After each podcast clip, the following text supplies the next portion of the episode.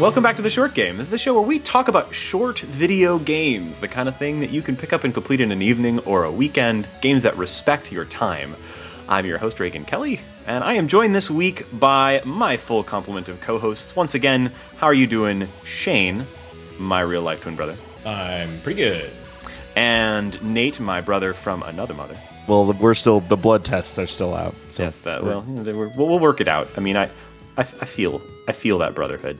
And Laura, you're also a brother, but a different kind of brother, like a lady brother. a lady That's brother. a little weird since we dated in middle school. Oh, isn't that a cute little factoid for the That's listeners? a little weird because that was like 20 years ago. Yeah, it was a long time ago. yeah, that was a very long time ago. Get time over it. Uh, Laura, how are you doing? I'm doing great. And uh, this week we're here to talk about a game that we've been really meaning to play for this show since it came out months and months ago.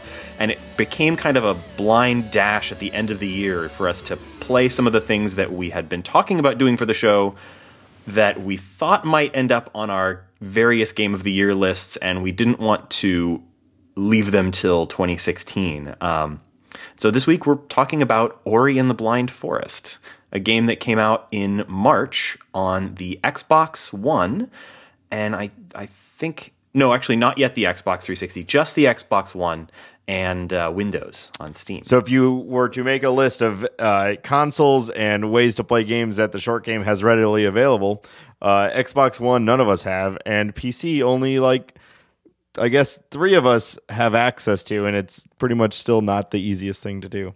So I think that's part of why it took us so long to play this game. yeah, I didn't want to reboot, guys. Uh, I know. Turn off the computer. I mean, I back played this in parallels, and it actually there was only one part where a tiny stutter happened, and it was completely reasonable considering what was happening on screen at that time.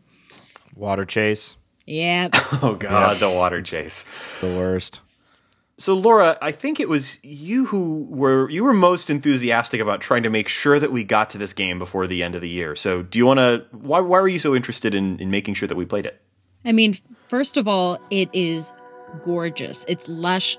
Everything I'd seen, um, the gameplay videos and the cutscenes both felt lively and alive, and it's right up my alley. I mean, I collect animation concept art, and this is basically um, has the backgrounds are you know super hand painted looking. They they're beautifully drawn. There's a lot of you know they said Miyazaki was one of their big influences. It's got a lot of beautiful color. I mean, the look appealed to me. The other thing is, I really wanted a game that I could lose myself in.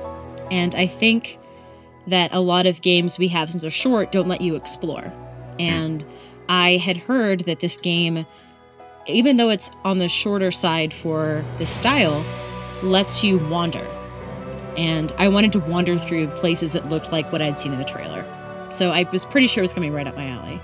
I know those are both a little odd. I mean, I'm not mentioning gameplay, I'm not mentioning story, nothing that we can officially talk about on the short game, but I just wanted to kind of spend time in this world, to be honest. that that sense of exploration was something that I definitely noticed as well too. I, you know, I've been obviously playing a lot of Fallout lately, um, which has you know exploration built into it. But this is a different kind. This is like, oh, that's really pretty. Is that a little light? What's that doing? Let me go see. you know, like it's it's calm. It's a very even though there's monsters and you're shooting lightning bolts, which we'll get into, uh, it's still a very serene exploration. That's really true. I, I think that this game's biggest strength is how incredibly gorgeous the backgrounds are and the character animations. And I mean, we'll talk about its gameplay. And the music. Y- The music's The damn good too. is Yeah. lush. We we always forget to talk about the music, but we still put it in the episode. So I just wanted to say, like, that was actually how I heard of this game first. Is Molly had the uh, OST and wait, yes, original soundtrack. Okay, OST. Good going. yeah, and uh, and I remember listening to him like, man, this is beautiful. What is this? Like Ori. I have no idea what that is. And Laura's like, we should play Ori. And I was like, great.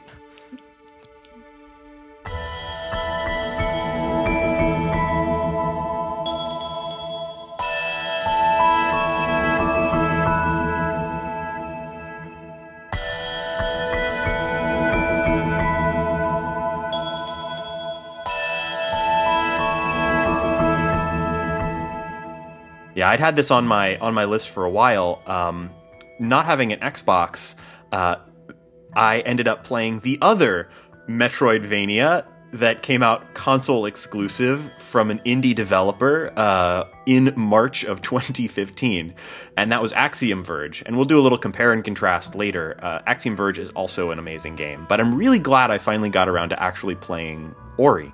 Um, it, it's a, it's just show-stoppingly beautiful, and the art style and the music and everything. It really comes together well. It is you're playing a, a Miyazaki movie basically, and uh, like if visuals matter to you, this is going to be one of the most most beautiful 2D games ever. Some a detail that I thought was really amazing about this that I suspected, but I wasn't sure of until I saw it mentioned in an article was that actually the backgrounds in this game, all of them are these sort of beautiful hand painted backgrounds of, you know, forests and you know, rivers and swamps and all that. And apparently all of the backgrounds are individually hand painted. It's not tiled. You you know, you see a tree in the background in this game, and that's the only time that you see that tree. It's not repeating patterns or anything like that. So it really is incredibly detailed and lush and there's a ton of love. And and even down to just the tiny animations that the characters do. Ori is this incredibly expressive little what what the heck is Ori? Ghost Rabbit. Light spirit. Oh, light spirit. That doesn't describe it. It's like I mean, I think that's what they want you to call it. But I mean, Ori is this little um, peaceful but mischievous um, little white part rabbit. I mean, the the legs kind of go to octopus. It's a little funny. yeah. Um, but it's two sets of ears. Very cute it's very cute considering we're describing a monster. Very but, spirited away, or um, yeah, uh, yeah, and he just uh, Valley of the Wind. All the motion is so smooth and flowing and expressive. When you learn something like double jump, I double jumped several times just to watch that animation, mm-hmm. and just sometimes it makes you do very tough platforming, and sometimes, often, and when you do, it's both rewarding because you're getting it right, but also because you get to doing it right feels like you're flying. It's so freeing to see Ori move from animation to animation so beautifully because I've played a lot of this style of platformer that is 8 bit style, mm-hmm. going back to Castlevania, or very heavyweight characters. And Ori is so light on his feet or lack of feet that Squid or legs. just kind of yeah, squid legs just kind of flow through the air, and you are constantly evolving. It's just lovely controlling this personality, you know, huge personality for this character. Well, as as you guys know, I didn't actually play this game. I'm, I'm on here to discuss uh, Metroidvanias in general, uh, mm-hmm. but but I have a question for you. So in games in the past that have used these kinds of hand drawn animation and things like that, uh, and I want to include in this uh, the Swapper, which was a game where you know all the the graphics were hand created. Um, one of my biggest complaints is that I often find I have a hard time making out what is floor, what is wall, what is uh, interactive, what is not.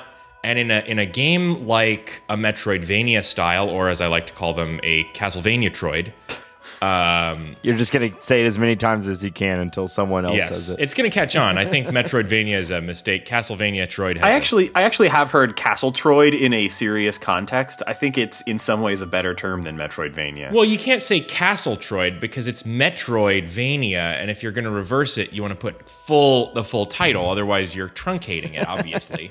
yeah, Reagan. Stupid. Let's have some more opinions on this matter in a Castlevania Troid where you know your your action is really important and where you know being able to make accurate distance judgments is really important. How does this game stack up um, in terms of art that actually that actually you know f- fills the purpose of of informing you as a player? I'll say the depth in this game is really well crafted. Um, there are clearly different planes, and there are there's a nice blur on you know a slight blurring on things in the background. It feels like you're viewing it at a distance, um, very much like Disney tr- handles backgrounds, where there's a foreground and a background. So it's there's still detail in the back, but it's um, very clearly not where you are. Yeah, um, and the game is so colorful. Um, like I, I, definitely agree with you on some degree with like the swapper where it's like everything's a shade of gray so it's like what shade of gray is the front, what shade of gray is the back. Whereas this, I there was maybe once or twice where I was like, "Can I jump through that?" And it's like, "No, that's actually like a really dark tree stump."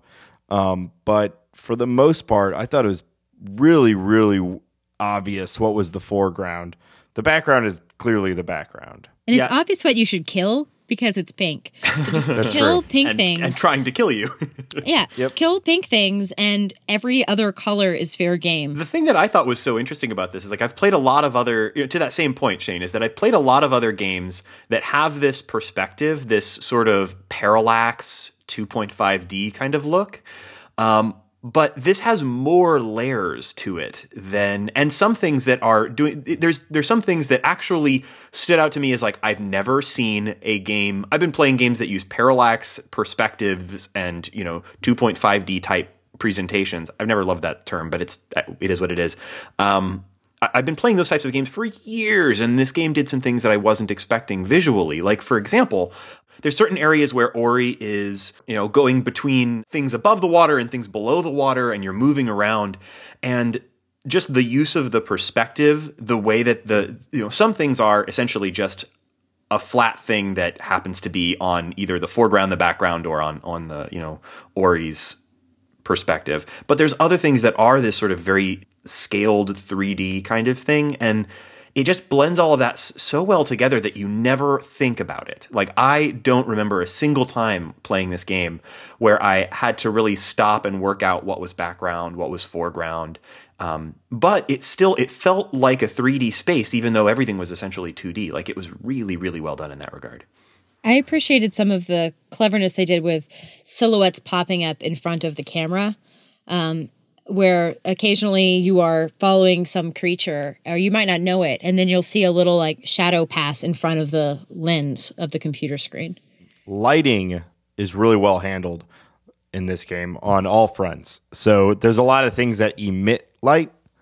Um, there's little lanterns that are actually a pretty important little From the thing. videos and stuff I've seen, it looks like Ori himself is like lit up. He like a glows. Yeah. Yeah, it's one of the big themes of the game is bringing light to the world. So light is very important thematically and visually to this game. Yeah, with 2D games, it's hard sometimes to get that sort of dynamic lighting, but it's really convincing here. It's really well done. So on that note, why don't we kind of dive in a little bit more and um, I don't think it's a, a deep topic, but let's talk about the story a little bit. The the story. The story. Yeah, walk me through, guys. I I, I, I want to know what. So I I feel like so so thousands of years ago. Have you seen Fern Gully? Yeah. Well, no. My my question is, is so in Metroidvania style games, which kind of originate from. Metroid. Or, I'm sorry, sorry. Uh, uh, Castlevania Castle Troid style games. Yeah. Castlevania Troid, uh, Castlevania Metroid esque style games. Um, they originate from uh, the kind of impetus to take the platformer in a non-linear direction and add story to it. Basically, that's that's the genesis of the whole genre. That said, the story in this sort of game is usually pretty darn thin. Was that the case here? I think it's it's very thin. There is great wordless storytelling, and some of the cutscenes are beautiful. They do go on a little long. I feel like someone watched the beginning of Up a few times Oh and God. watched WALL-E quite a bit, and then was like, I would like to do this kind of moving story without words. That was my first thought. Yeah, they do fake language, and that stuff's not good. Yeah, that's really bad. But the wordless Yeah. stuff is beautiful. It's fine. It was You know, very Navi. Like he only ever uh, s- Sein the little glowing orb that follows you around. He's some kind of spirit. Um, he he was he pretty much only chimes in to tell you either how obvious things work or th- these totally incomprehensible like story lit things about how the great Deku tree is out of light and Not a need Deku to- tree. It, it's basically a Deku tree, and we need to bring It's light back to the tree. world or whatever. And it's all it's all it's basically Destiny dialogue. The Art Deco tree. Uh, It, it, I mean, actually, I didn't even connect that until just now. It literally is Destiny. It's like y- you're a guardian of the light. Bring the light back to the world, guardian. It's basically the story of Destiny in every incomprehensible way. Reagan, I, I got to disagree because Destiny has no story. Yeah, that's true. The story is the world is sad and desiccated, and you need to bring back the things that make the world cool again. And naturally, you have to do that by collecting the three sacred elemental whatsits from their various places that they happen to be. It's basically Zelda. Yeah, basically Zelda. And also, there's a mean bird that keeps trying to kill you as well. There's a real mean bird and a friendly spider. All sorts of. Well, he's not friendly at first, but Our world's art style is becoming more scary. Only you can bring back the cutesy art style. Yep, that's basically yeah, it. I mean, it gets the job done. Like it, it definitely it tonally the story fits. Mm-hmm. Um, I think that there, it doesn't need to be like that's not what the game is about. Obviously, Yeah. the game is about exploration and looking beautiful, and it would be weird if it had a like hard line like set of plot points. Yeah. for like a game that wants you to just wander around. You know, What would that make the game? Would it be more like Freedom Planet? Would Reagan have liked it more?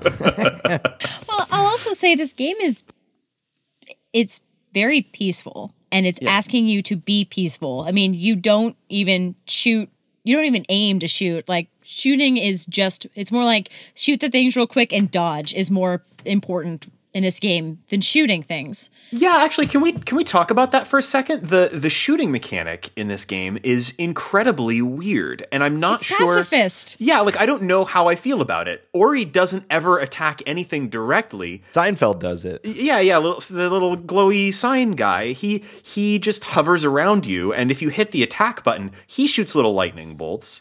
Um, but you, you know, Ori isn't isn't really directly involved, which the the other big mechanical consequence of that is that you never have to aim. You just hit the attack button and you're going to be hitting without any aiming at all whatever happens to be nearby. And I I actually think that's well I I don't know how I feel about that. Like at first I was like that's weird. Why am I not aiming? I enjoy aiming. I think that's an integral part of games that involve combat. And then I kind of forgot about it and it didn't really bother me again until until at various points it kind of did. It's weird. Yeah, I don't know. I thought it was really um, smooth. I, I really enjoyed it because it, you know, a lot of the game is controlling Ori, right? Jumping properly, um, jumping off of walls properly. Um, th- it's the only other game I've ever played that felt very similar to Guacamelee. Um, and so if you were doing all this, I would call it a f- like the movement is is very finesse, right? And so um, even when you're fighting, you're you're dodging, and it's kind of short hops, and you're trying to dodge properly.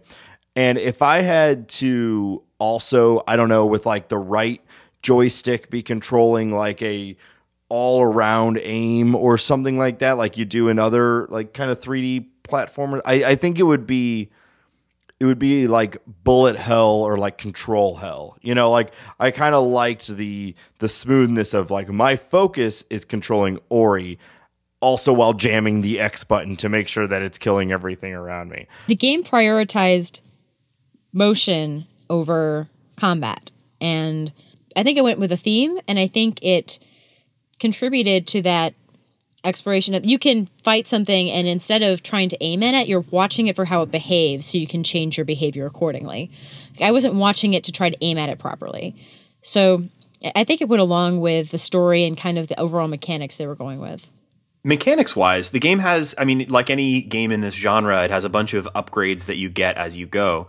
And some of them were really predictable by the numbers stuff. Like the first one you get, I think, is a double jump. I mean, you know, what would a game like this be without a double jump? You get the, you get all the typical stuff. You get a wall jump where you can jump off of walls. You can climb up walls. Uh, each of these expands your verbs a little bit, lets you, you know, in, explore new places. Um, most of these, I have to say, were a little by the numbers. Like if the game has a, a serious weakness, I would say it, it doesn't do much to surprise you with the ways that it expands your abilities or your you know your verb set. Except the one that like once I finally got it halfway through the game, way too late, I think. They should have they should have led with it. It's amazing. Is Ori's bash move. Yeah, Bash is awesome. I do want to say one thing about double jump that did catch me off guard a little bit is it's more of like a horizontal double jump than it is a vertical double jump. Um, you do get a little bit more extra gain going up, but it's more about being able to go from left to right even further. Um, but bash is is super super unique. It, it kind of works by like you re, is a redirection move. Like it's uh, it's it reminds me a little bit of some of the throws that you could do in Guacamelee.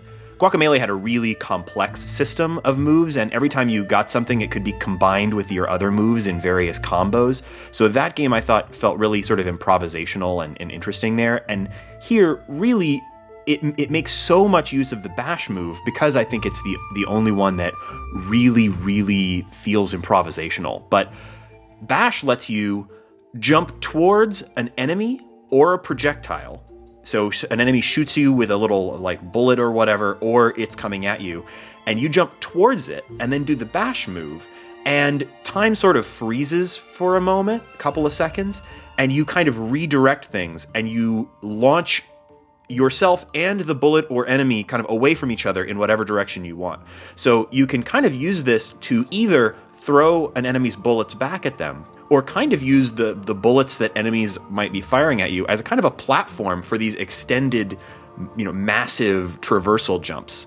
So and any, make you do it. Yeah, yeah. Suddenly, areas that are full of enemies are actually the most freedom that you have in the game because you can basically fly as long as they're shooting at you. Yeah, to me, the moment when Bash came in was um, similar to the swapper when you figured out that you could shoot a clone into the air, swap and tide of him, shoot another clone into the air, and swap, and like you could basically go vertical as much as you needed. Um, it felt similar to being like, wow, okay, now I'm working on an entirely like this changes the way I move in this game. It changes the way I control my character. Yeah, um, and I agree that if originality's sake, I feel Bash could have been earlier, but it's so powerful to get it and rethink the previous level, you know, rethink the movement that I kind of like it being uh, something you save because I don't really care that the powers are predictable because I was excited to say, oh, cool, probably I'll be able to crush that thing later. Like, I was like, maybe I'll get to swim later because there's water everywhere and the water kills me and I'm tired of dying. because maybe I can swim. Like that dirty purple stink. You can't that, go in it. God, that purple water. I have man. a question actually. Um, so in this sort of game, we're, we're talking a lot about the, the powers, and in, in these sort of uh, Castlevania Troid style games, come um, on now. Um, the every power that you that you gain is also a key that unlocks some part of the level, right? Yeah. Mm-hmm. And this game they're well. non-linear, so there's usually a lot of backtracking. How much backtracking was there in this game? A lot. Really? Because I thought way less than a lot of other games like this that I, I think played. the map is overall maybe not as big as some games, but like I don't know. After you finish the the dreaded water escape, you, you have, have, to do to a go, lot of backtracking. You have to go back like the entirety of the game that you've played, pa- actually past where you started and all the way to the other side of the map, which is fine because you've gained a lot of powers since you came from that middle part, and you get to kind of like fly across the map bashing things and double jumping through things that you couldn't before. But I felt like there was a lot of going. Actually, so much so that I was really surprised they didn't add, at least in as far as I was. There's no amount at all of any sort of like teleportation. No, there's anything. no fast travel or anything. There's nothing. So if you need to go across the whole map, we're not talking. It's it's still like a short amount of time, but in the game, it felt like a lot of travel. It's pretty well designed in that once you've been through an area, you've usually there's a lot of sort of one way doors, you know, where you can't go through this door when you're going up the tree, but you can clear that door when you go down the tree. And then if you have to go back up it again, you don't have to, oh, you can go straight through. You don't have to go through a fairly complex set of, you know, extra areas. Like, I don't know. It, it's, uh, I don't think it needs a fast travel, but uh, like, I, I don't think there's all that much backtracking in it. Like, yeah. I, like compared to something like um, Super Metroid, which I'm you know playing right now actually or um, compared to uh, Guacamelee had more. Guacamole actually was pretty linear. It had fast travel though too. Yeah but this is even more linear than guacamole like this is mm-hmm. go to this zone then this zone then this zone then this zone and you're gonna try you're gonna get as much as 100% completion in each zone as you basically can and then once you leave that zone you almost never have to go back to it except to travel through it to a different zone. It's like tiered backtracking you only have to backtrack at certain times, in which case you kind of do it all in one fell swoop. Yeah. Yeah. Well, you know, That's if you fair. only if if you found a game where you didn't only have to backtrack at certain times, we'd find we would have a game that was all backtracking, which would be the ultimate Metroidvania. Like a memento game. Yeah, I, I, I wouldn't say that that's like a huge failing of the game or anything, but No, like, no, I don't think so. it- and it, and it, to its credit, like one of the big problems I have with other games like this is that sometimes you get in those situations where you're like, I just don't know where to go next, and this had zero times where I didn't know where to go next. Well, Um, it's helpful that it has a big ass map with like Yeah. glowing orbs that pretty much they're essentially quest markers. They don't tell you how to get there, but you're like, I need to keep heading northwest or up right since it's a platformer. But um, like you always kind of knew where you were supposed to go, just not necessarily how to get there. And I like that, you know, to kind of go on the exploration point a little bit. Like, there are parts where it like you know that it's out of the way of the direction that you're supposed to go but they bury enough little like i don't know presents treats rewards whatever for like exploring that and i never felt like i was um, I, I generally play games like okay let's like let me make sure that i'm constantly making progress but there would be like a tunnel heading up to the right, which was the direction I needed to go, and a tunnel heading down to the left. But I hadn't been in either of them. So I'm like, I'm going to do that down left tunnel because I don't know when I'm going to be there again. And maybe it's an experience orb or another uh, soul orb, which we haven't talked about. Yeah, yeah, we haven't talked yet about the uh, about one of the most interesting mechanics of the game, and that's the sort of, uh, I guess, soul link system. The the sort of resource that you have, those little blue energy orbs. This is related to the saving, right? Is that right? Yeah, so you use it to shoot, but it you, you can use buttons to shoot, but you also have the ability to save, and you control when you save. As long as you're not standing on unstable ground or an enemy's not actively shooting you, you can save at any point. You have enough juice to save. Yeah, something we didn't mention about this game is that you die a ton. Like you A will ton. get killed a lot. Ori is not a tank in any way, and so placing those soul link save points becomes a really important mechanic. Like you have to, uh, you have to decide: Do I have enough energy to do this? And you have to decide, well, I need to use some of these blue orbs to knock out some tough enemies, but that means then that I won't have enough to start us to do another save point here or to open the door that I'm headed towards. Or do I drop a save point here, or go a little longer and drop another one? Listeners, if you're playing this game uh, in the future and you think at any moment that maybe I should save right now, you should probably save right now. Uh, blue orbs are easy to come by, and I felt stupid for the amount of times I was like, no, I can make this jump. And then I don't make the jump, and I'm like, shit, I didn't save until like four bad guys and two crevices ago and you have to do all of it over again so i i have become a save after every um i don't know test i guess and save early and often i guess is my yeah, my I would. recommendation I would feel terrible. There are two times that I was like, or two themes where I would feel bad about saving, and one is if I would save and then I would walk a little bit and I'd hit a mini cutscene. I'd be like, oh man, I have to see that forever. Yeah. oh Um, I'd be that's like- true And then the second time is I, um, on one of the exploratory things where I was going across the whole map, I decided to go in an opposite direction, and I clearly got where I was not supposed to be yet. Like I got to a place where everything was on fire. I was like, I have no fire skills. I need to get out of here. Oh no, I just hit save. I'm gonna have to backtrack through all of this fire. Actually, really neat thing that they do. Did you notice the backups system? For- Yes. if- oh yeah, yeah. If you if you save, it keeps about your last like six or eight saves. So if you go to the menu, you can look at all of your backups of your saves, and you can Oh, you can not. restore back to a previous save if you do one that's inconvenient. did not know Um, that It's neat. It's neat. Um, the cutscene thing is a big deal to me if i if I saved The and then went so through a cutscene, I would immediately save upon the ending of the cutscene because I'm like, I don't want to watch that thing again. Yeah, and they were nice, but like No, there they're were there were so many times where I would end up having to watch the same cutscene like three times or four yeah, I don't need- times. even though like the little killed. open the door animations, again, fine, world setting, all that, but if I saved right before going through a door, like this is stupid. Save right if you after knew you were going through to the- die 10 times after you went through the door, which you're going to do, probably. like, I have to say that the this is probably the most standout interesting thing about the game. So like not to not to beat a dead horse, but like this was a lot like not not really like, but it, it made me think a lot about the um, the saving system in uh, in uh, Shovel Knight. You know that had that very interesting mechanic where you were incentivized not to save. You were incentivized to take that risk because if you destroyed the save points instead of using them, you got a bunch of extra gold, and that could be a big deal. You could upgrade upgrade your character a lot faster.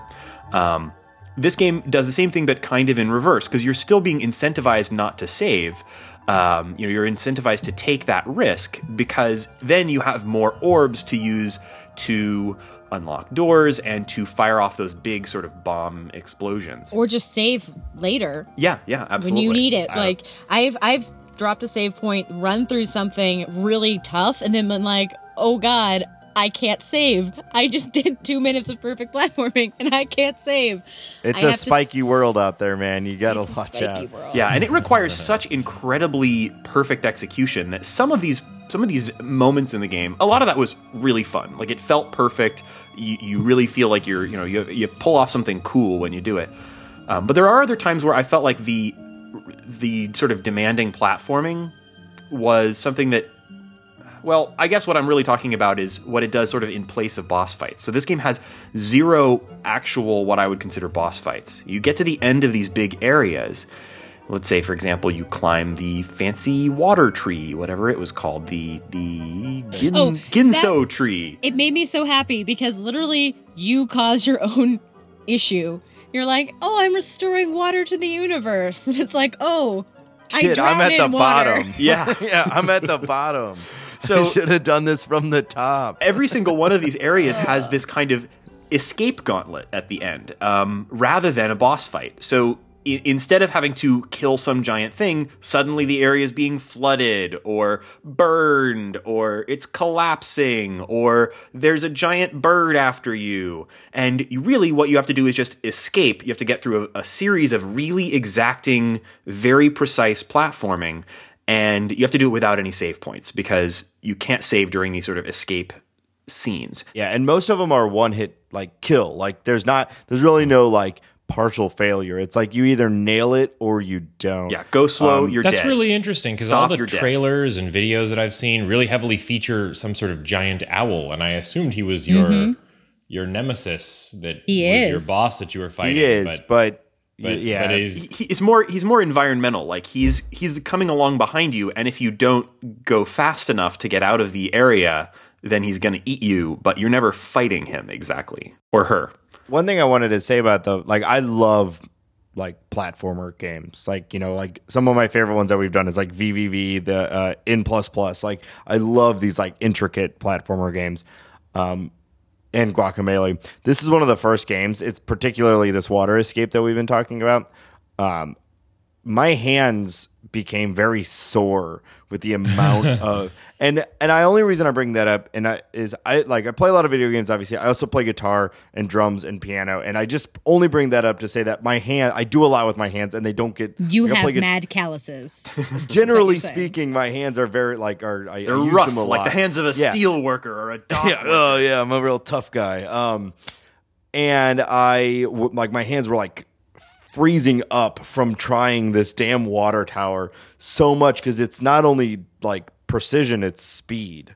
And that was something that like with Guacamelee that I like you always had the option to just like stick to a wall and just be like, okay, what's the next set of crazy things that I have to do? With this, it's like you don't have that time to slow down. You have It to, goes like, full Rayman, man. yeah, you pretty much have to memorize the exact movements. Yeah, it's very memorization oriented in these sequences. Yeah, that, Laura, you're absolutely right. This is so Rayman. It's like the, the the the recent Rayman games, the ones that have these sort of like and and I, I don't. People like those games, and people people like this aspect of these games probably. But this is probably my least favorite thing about about Ori and the Blind Forest is these sequences. I think that the skill barrier on them is incredibly high. They just expect you to throw yourself against this challenge many, many, many, many times and fail dozens of times, and each time you improve just a little bit and finally escape or whatever uh, after after a sustained amount of really like demanding perfect platforming. And I don't know. I just it doesn't work for me. It's a pretty heavy Yeah, escalation. yeah. It, it feels very different from the rest of the game because the rest of it is almost relaxed and sort of improvisational. There's it certainly can be demanding, but you have these really like forgiving saving system, and you know it, it's it feels sort of exploratory and like Laura was saying, kind of relaxing. These these sequences not at all relaxing. The music intensifies, and I, I really do like the stress inducing music tracks they put on them because I heard them for a good hour. Yeah. Um, beautiful. I would say you could argue that that it is a that is a benefit to a game that is very serene like like having these moments of just like I'm going to break my controller in half from gripping it so tight and then to balance it with the like ah combat is really just me like kind of ducking and jamming it like it's it's a really good balance. I do agree that especially that first one oh God. it is a a extreme It comes out of nowhere. N- none of the rest of them were Yeah. even half that hard, as far as I could see. because like before that you're maybe dashing or bashing from like two things to each other like you're chaining together maybe one or two this is like a chain of i don't know maybe like 25 Yeah. which it's a lot like every time i started going i was like oh my god i have to be near the top and it's like nope. You're not even Nope. Start halfway again. to the top. Oh dead. Okay. Now i have to be that oh sh- sh- damn it. I, I pressed x uh, uh, start over. And then it's like you know standard platformer stuff where for every one real good attempt your next three are like you died on the first jump. I will appreciate that the game seems to know how hard it is because after you finish one of those, it has one of the most, you know, generally rewards you with a very beautiful, soothing lagoon to swim in.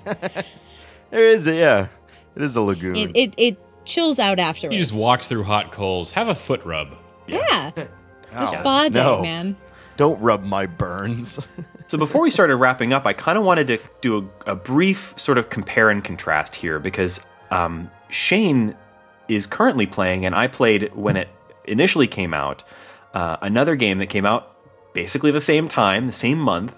Uh, in the same genre, sure, uh, and that's uh, Axiom Verge. Axiom Verge uh, is so Axiom Verge is another Metroidvania style game uh, that came out the same exact time as as Ori and the Blind Forest. It's also an indie game, but in this case, it's the work of entirely one guy rather than an indie development team like Ori. That's Tom Happ. He worked on it entirely on his own, um, and it came out for um, PlayStation 4 exclusively at first, and it is now out on Windows, OS 10, Linux, and there's a Vita version coming out a little later this year. Um, Axiom Verge, there's a lot to sort of compare and a lot to sort of contrast between these two. And uh, I probably won't do as much good here as a really, really great article from uh, US Gamer by Jeremy Parish. So I'll put a link in the show notes uh, to this article. But long story short, like I, I played Axiom Verge first, but I really do think that it is in some ways the better of the two games, but it's also much harder and much longer. Axiom Verge took me close to 15 hours to beat. Actually, might have, might have been more like 13 or, or 14, but it was much longer. So it wasn't one that we that I thought would probably be a good fit for this show. Um, but if you love Metroidvania style games, there's a few things about Axiom Verge that I think make it the more interesting of the two big uh, console exclusive. It is nowhere near as pretty. Th- that's very, very true. Do you like spending time in that world? Because I would say that Ori and um, some of the more mechanic driven games feel like they're almost different genres because Yeah, of it, its it art looks style. so different. The art style is very slavishly true to form to the you know nin- original Nintendo. Well, yes and no. What I, what I think is really neat about its art style is that, yes, at first glance, it looks like uh, an, an NES game, uh, but there, but it starts peeling back the layers of that onion very quickly, and it you start seeing things where, oh, that looks like something maybe from the Super NES, and then you start seeing things that could never be done on any of those consoles. Particularly, it it kind of evokes the feeling of the retro style without being a slave to the actual form. And I almost feel like saying too much about it is is a bit of a uh, a spoiler. But the big thing that Axiom Verge does uh, is that its power ups and its uh, its way of sort of gating you with new challenges are never less than amazing. Like there are so many different power ups in it, and all of them. Like I can't think of a single one that I'd ever seen before in it. There's no double jump in this game, for example. Doesn't doesn't have one. Instead, it has a move where you can uh, glitch your way through walls in a way that looks like you've got a broken NES cartridge. Um, it it doesn't have typical guns. Instead, it has these incredibly weird guns, like a weird glitch gun, uh, or there's others that are just just really cool to use. Like it's got the kind of dual uh, dual analog to fire and move kind of thing that, that Nate was complaining about earlier. But it really works in this game. Not complaining, just saying I don't think it would work in uh, Ori. No, it wouldn't. I mean, yeah, it wouldn't in something where the platforming was so demanding. But this game it never stops showing you new things like right to the very end and i didn't even 100% the game there's whole parts of this game that i didn't get a, a chance to taste just because i was you know uh, not quite not quite good enough at it but it's so inventive um, it does things it, it seems on the surface so much more slave to the Metroidvania genre. I mean, it looks like Metroid and it it plays a bit like Super Metroid, but it's much in in a lot of ways it's more unique than Ori is. Ori is visually amazing, um, but the gameplay was the progression and a lot of things about the gameplay were a lot more like other games in this genre So- that I've played.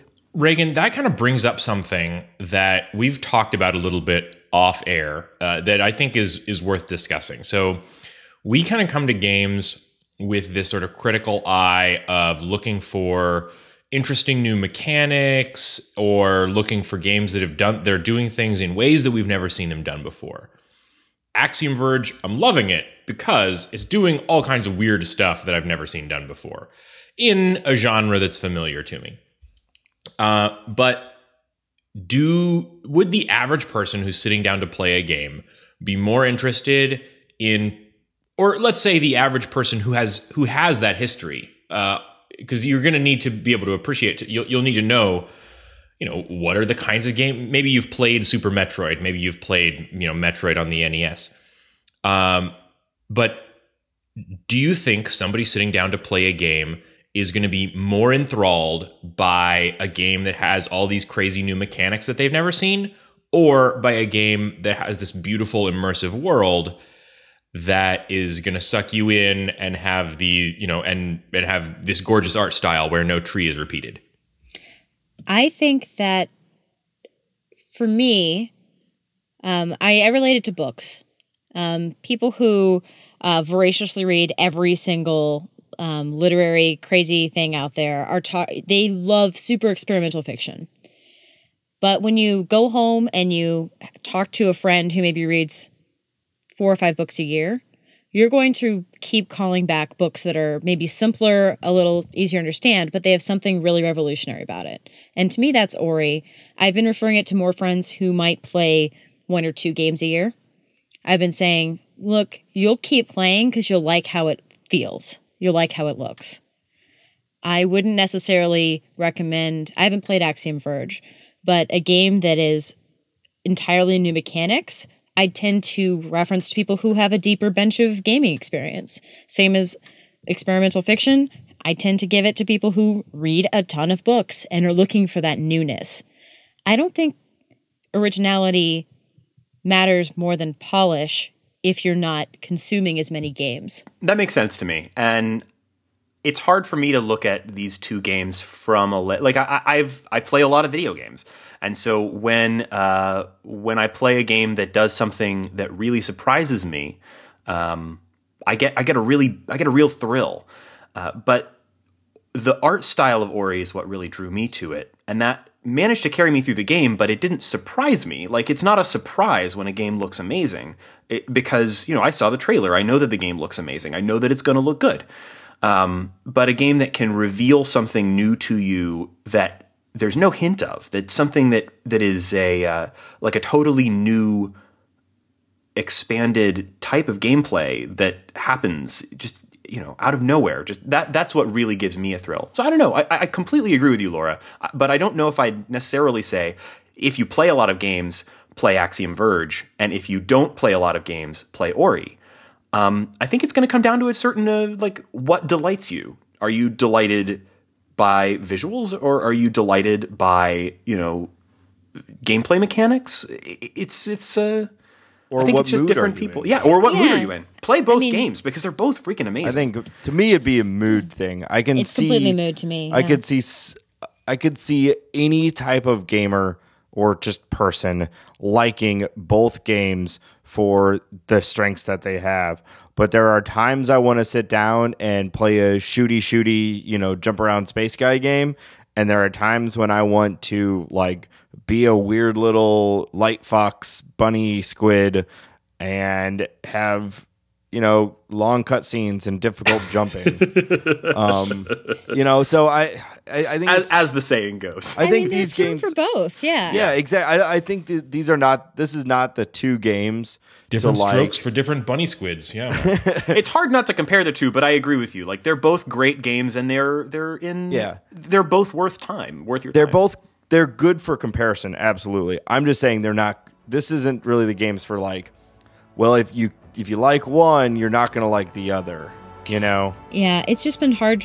It's been hard for me to see people who have, um, no pun intended, bashed Ori because they don't see it as an original game. And to me, I'm like, well, you don't get that many games this polished and refined and alive. To be honest, That's And- true. Yeah, and, and it's also like I think it's probably just the way that I look at this genre, which I look at a little differently from some others. Um, like I would never, I knowing myself, you know, I, I might play a uh, uh, you know a point and click adventure game, and I wouldn't bash it for being true to the format of point and click adventure games necessarily. You know, I might say you know the art style is beautiful, the story is interesting, the puzzles are good, um, uh, you know, but I wouldn't say and you know it, and it's a point and click adventure game with all that that entails, and I wouldn't say well that makes it worse. Um, I I think it's uh, it's something just about the the lens I look at this genre through, where I want to be more surprised and delighted rather than. Um, well, I don't know what it is that I would say Ori does. It is surprising. It is delighting, but delightful, but not surprising, I suppose.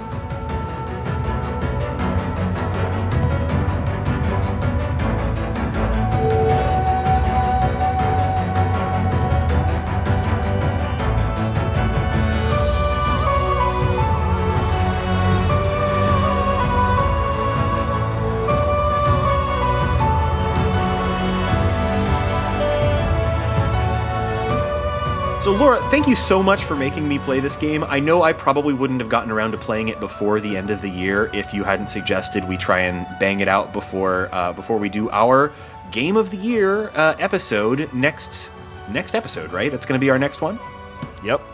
the shorty goatees. Yeah, yeah, we did those last year, and that was a really fun thing. We don't limit ourselves only to games that have been featured on the show, or even necessarily only to short games, although we kind of try. I think we should. we, Yeah. we We kind of do. do, yeah. We d- uh, come on. I choose Fallout 4. if you if you put Witcher three in your vote, is we're not counting it. it's it's definitely on the list. we also do this because it's fun for us to do. yeah, yeah. Um, Game of the year stuff is played out, but still f- like it'll be. It's fun for us to kind of.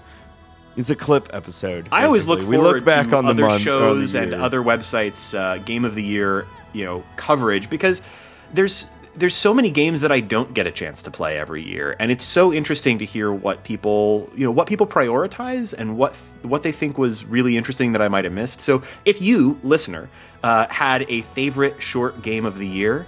Uh, even if it's one that we didn't cover, that doesn't necessarily mean it isn't one we've played. And if it if it is one that we missed, we really want to play it. But if you have a favorite short game of the year, let us know before our next episode, and uh, we'll do our best to uh, to you know shuffle that into the deck when we're doing our rankings. Um, and we also just want to hear what you liked. Uh, and uh, if you are listening to and like the show, Don't forget to go to our website and leave us feedback. You can do that through our web form there or info at theshortgame.net or on Twitter. We're at underscore shortgame. You can also like and review our show on iTunes. This is a big deal, guys. The the show, uh, the primary way that people find out about podcasts in this wacky world of ours is by going into that incredibly clunky old desktop app that you probably already hate uh, and only open to delete the free U2 album. That's the place. Go into iTunes, open it up, search for the short game, and you'll find that weird golf documentary and you'll find us and give us a rating and a review. We want to hear from you there. And put a bad review on that short game documentary so they go further down the list. I think they have like a one star. Really? Yeah. Pile it on, people. Good going, listeners. That's that's what I want to hear. So, um, uh, and they're why we couldn't get the dot com, those bastards. So, uh, thank you so much for listening, and of course, uh, I've been your I've been your horse. I've been your horse. I'm a horse. Please keep Thank that one you. in. uh, I'm Raygan, and you can find me on Twitter at Raygan K. That's R A Y G A N K. And Laura, where can people find you? You can also find me on Twitter at Laura J. Nash. Nate, where can people find you? You can find me on Twitter at Nate Nate STL and also at the premiere of Star Wars tomorrow night. Um, I in the last 24 hours have watched the entire original trilogy, which is part of why I didn't finish Ori. And Shane, where where can people find you? You can find me on Twitter at 8bitshane. Uh, tweet to me. I love your tweets. And thank you so much for joining us on this episode of The Short Game.